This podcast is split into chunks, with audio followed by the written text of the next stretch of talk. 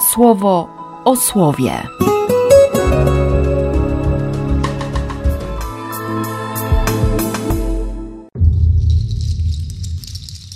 12 lipca, poniedziałek. Z Księgi Wyjścia. Potem umarł Józef, wszyscy jego bracia i całe to pokolenie. A synów Izraela było coraz więcej. Rozmnażali się, byli wszędzie widoczni, coraz mocniejsi. Kraj się nimi zapełniał. Nastał w Egipcie inny król, który nie znał Józefa. Skierował on do swojego ludu takie słowa – Oto plemię synów Izraela stało się wielkim ludem i już góruje nad nami. Chytrze więc coś wymyślmy, aby się tak nie rozmnażał. Gdybyśmy bowiem musieli prowadzić jakąś wojnę, oni mogliby przejść na stronę naszych wrogów i po zwycięstwie nad nami odejść z tego kraju. Wyznaczył im zatem nadzorców, aby ich dręczyli ciężkimi robotami. Budowali warowne miasta dla faraona: Pitom, Ramzes i Awen, to jest miasto słońca jednak im bardziej ich uciskano, tym więcej ich przybywało i stawali się coraz mocniejsi. Egipcjanie czuli odrazę do synów Izraela, dlatego Egipcjanie zaczęli być wobec synów Izraela okrutni. Udręką czynili ich życie przez katorżnicze roboty przy mule i wyrobie cegieł, przez wszelkie zajęcia na polach i przez wszystkie prace, które musieli wykonywać jak niewolnicy. Król Egipcjan wydał położnym Hebrajczyków, z których jedna miała na imię Szifra, a druga Puła, taki nakaz. Gdy odbierać będziecie dziecko od Hebrajek i będzie to chłopiec, zabijcie go zaraz przy porodzie. Jeśli dziewczynka, zachowajcie. Jednak położne bały się Boga i nie robiły tego, co im nakazał król Egiptu. Zachowywały chłopców przy życiu. Król Egiptu wezwał do siebie położne i zapytał je: Czemu tak postępujecie? Dlaczego zachowujecie chłopców przy życiu? Położne odpowiedziały faraonowi: Hebrajki nie są takie jak kobiety Egiptu, rodzą same. Nim przyjdą do nich położne, one już są po porodzie.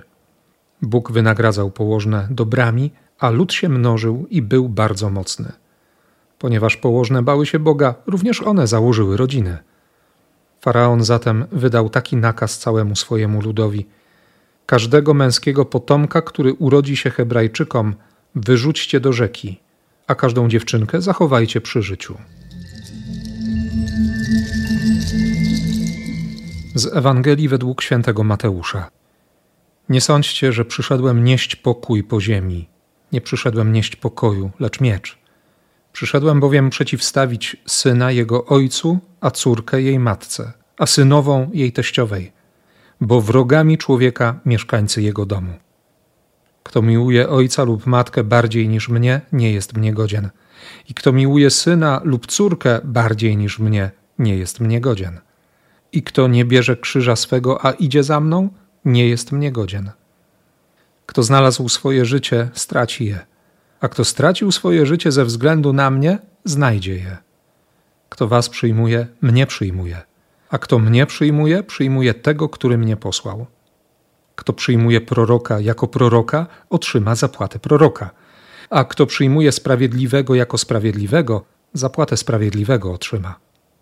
Kto napoi choćby kubkiem świeżej wody jednego z tych małych jako mego ucznia, ten, tak właśnie mówię wam, nie straci swojej zapłaty. Kiedy Jezus przestał dawać wskazania swoim dwunastu uczniom, odszedł stamtąd, by nauczać i głosić w ich miastach. Nowy król, który nie zna Józefa. Łatwo jest zapomnieć o dobru otrzymanym od kogoś, zupełnie zmienić w swojej głowie historię, szczególnie kiedy ma się władzę. Tym bardziej, że prawdopodobnie chodzi o Ramzesa II, zwanego Wielkim, który panuje nad Egiptem ponad 60 lat. Trzynaste stulecie przed Chrystusem.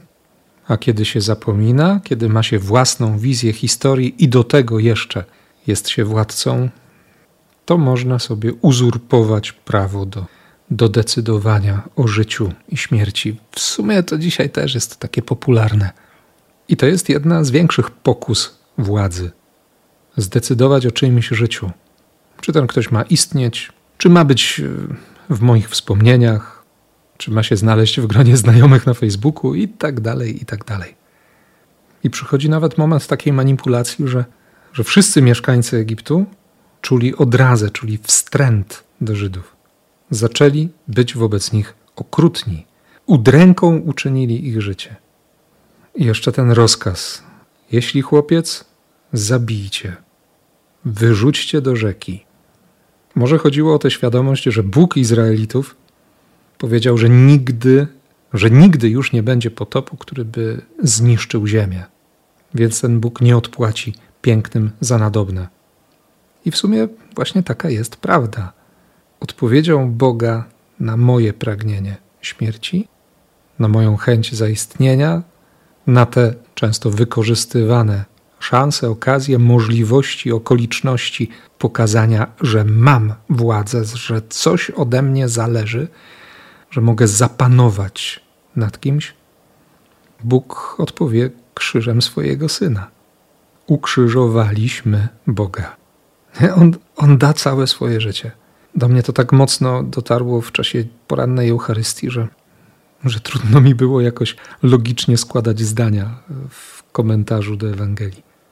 Bo znowu spotykamy dziś Boga, który się domaga miłości, który, który się domaga, żąda. Nie, który pragnie, nie? Który, który jest miłością i czeka, tęskni.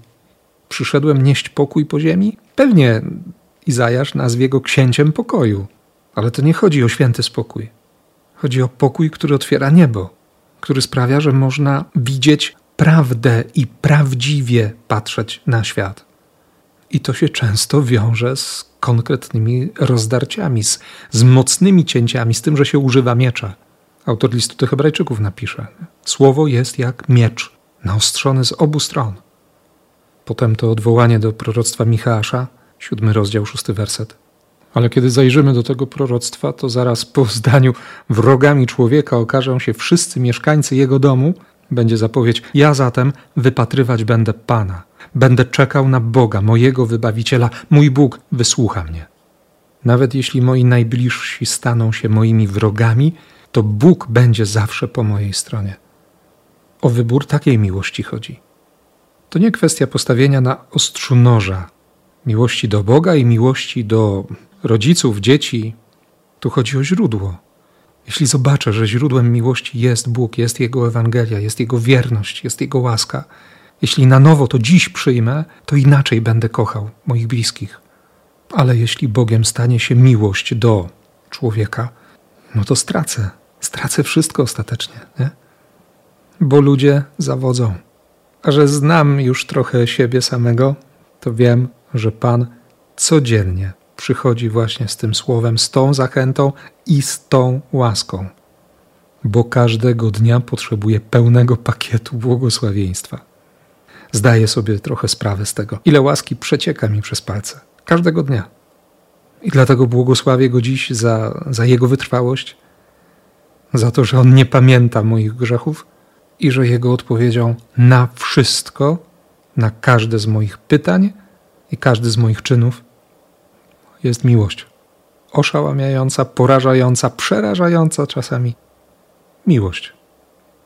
Niech i Tobie jej dziś nie zabraknie. W imię Ojca i Syna i Ducha Świętego. Amen. Słowo o słowie.